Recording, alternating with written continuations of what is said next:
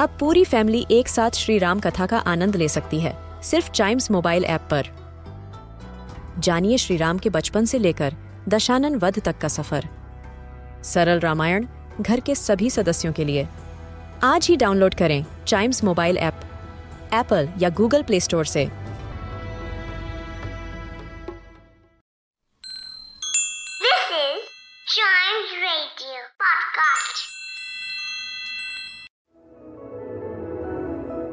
चिड़िया और बंदर।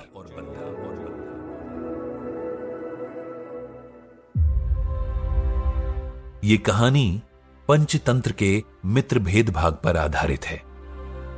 किसी पर्वत के एक भाग में कुछ बंदरों का दल रहता था।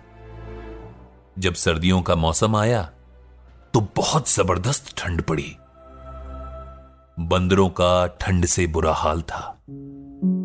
वो इधर उधर ठंड से बचने का कोई उपाय सोचते फिर रहे थे। कभी पेड़ के नीचे बैठते तो कभी हाथ मलने लगते। तभी उनकी नज़र एक जुगनू पर पड़ी, जो पास में ही उड़ रहा था।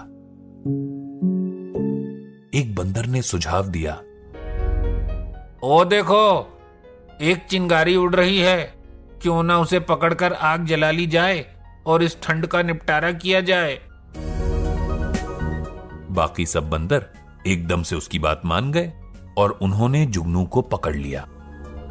सबने आसपास से सूखी घास पत्तियाँ इकट्ठी कर जुगनू के ऊपर रख दी और ज़ोर ज़ोर से फूंके मारने लगे।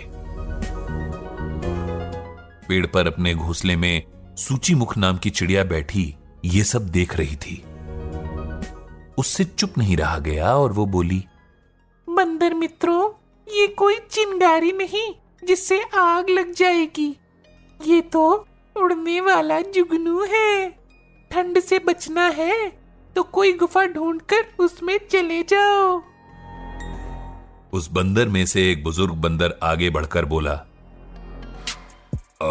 सूची मुख चिड़िया, इनके चक्कर में मत पड़। इनको समझाना नामुमकिन है।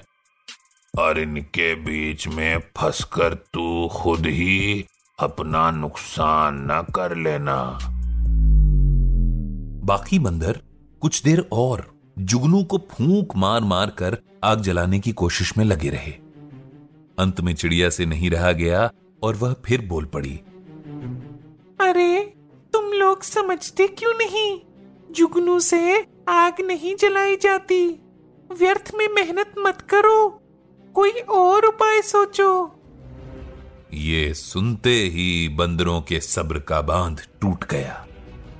तभी एक बंदर क्रोध से आगे बढ़ा और उसने चिड़िया को पकड़कर ज़ोर से पेड़ के तने पर दे मारा और चिड़िया फड़फड़ाती हुई नीचे जा गिरी। पंचतंत्र की हर कहानी जीवन को सही तरह से जीने का पाठ पढ़ाती है। इस कहानी से भी हमें दो महत्वपूर्ण सीखें मिलती हैं। पहले तो ये कि बिना मांगे किसी को सलाह नहीं देनी चाहिए, क्योंकि ऐसी दी गई सलाह की कोई कीमत नहीं होती। और दूसरी ये कि मूर्खों को सलाह देने का कोई लाभ नहीं होता। उल्टे, सलाह देने वाले का ही अंत में नुकसान होता है।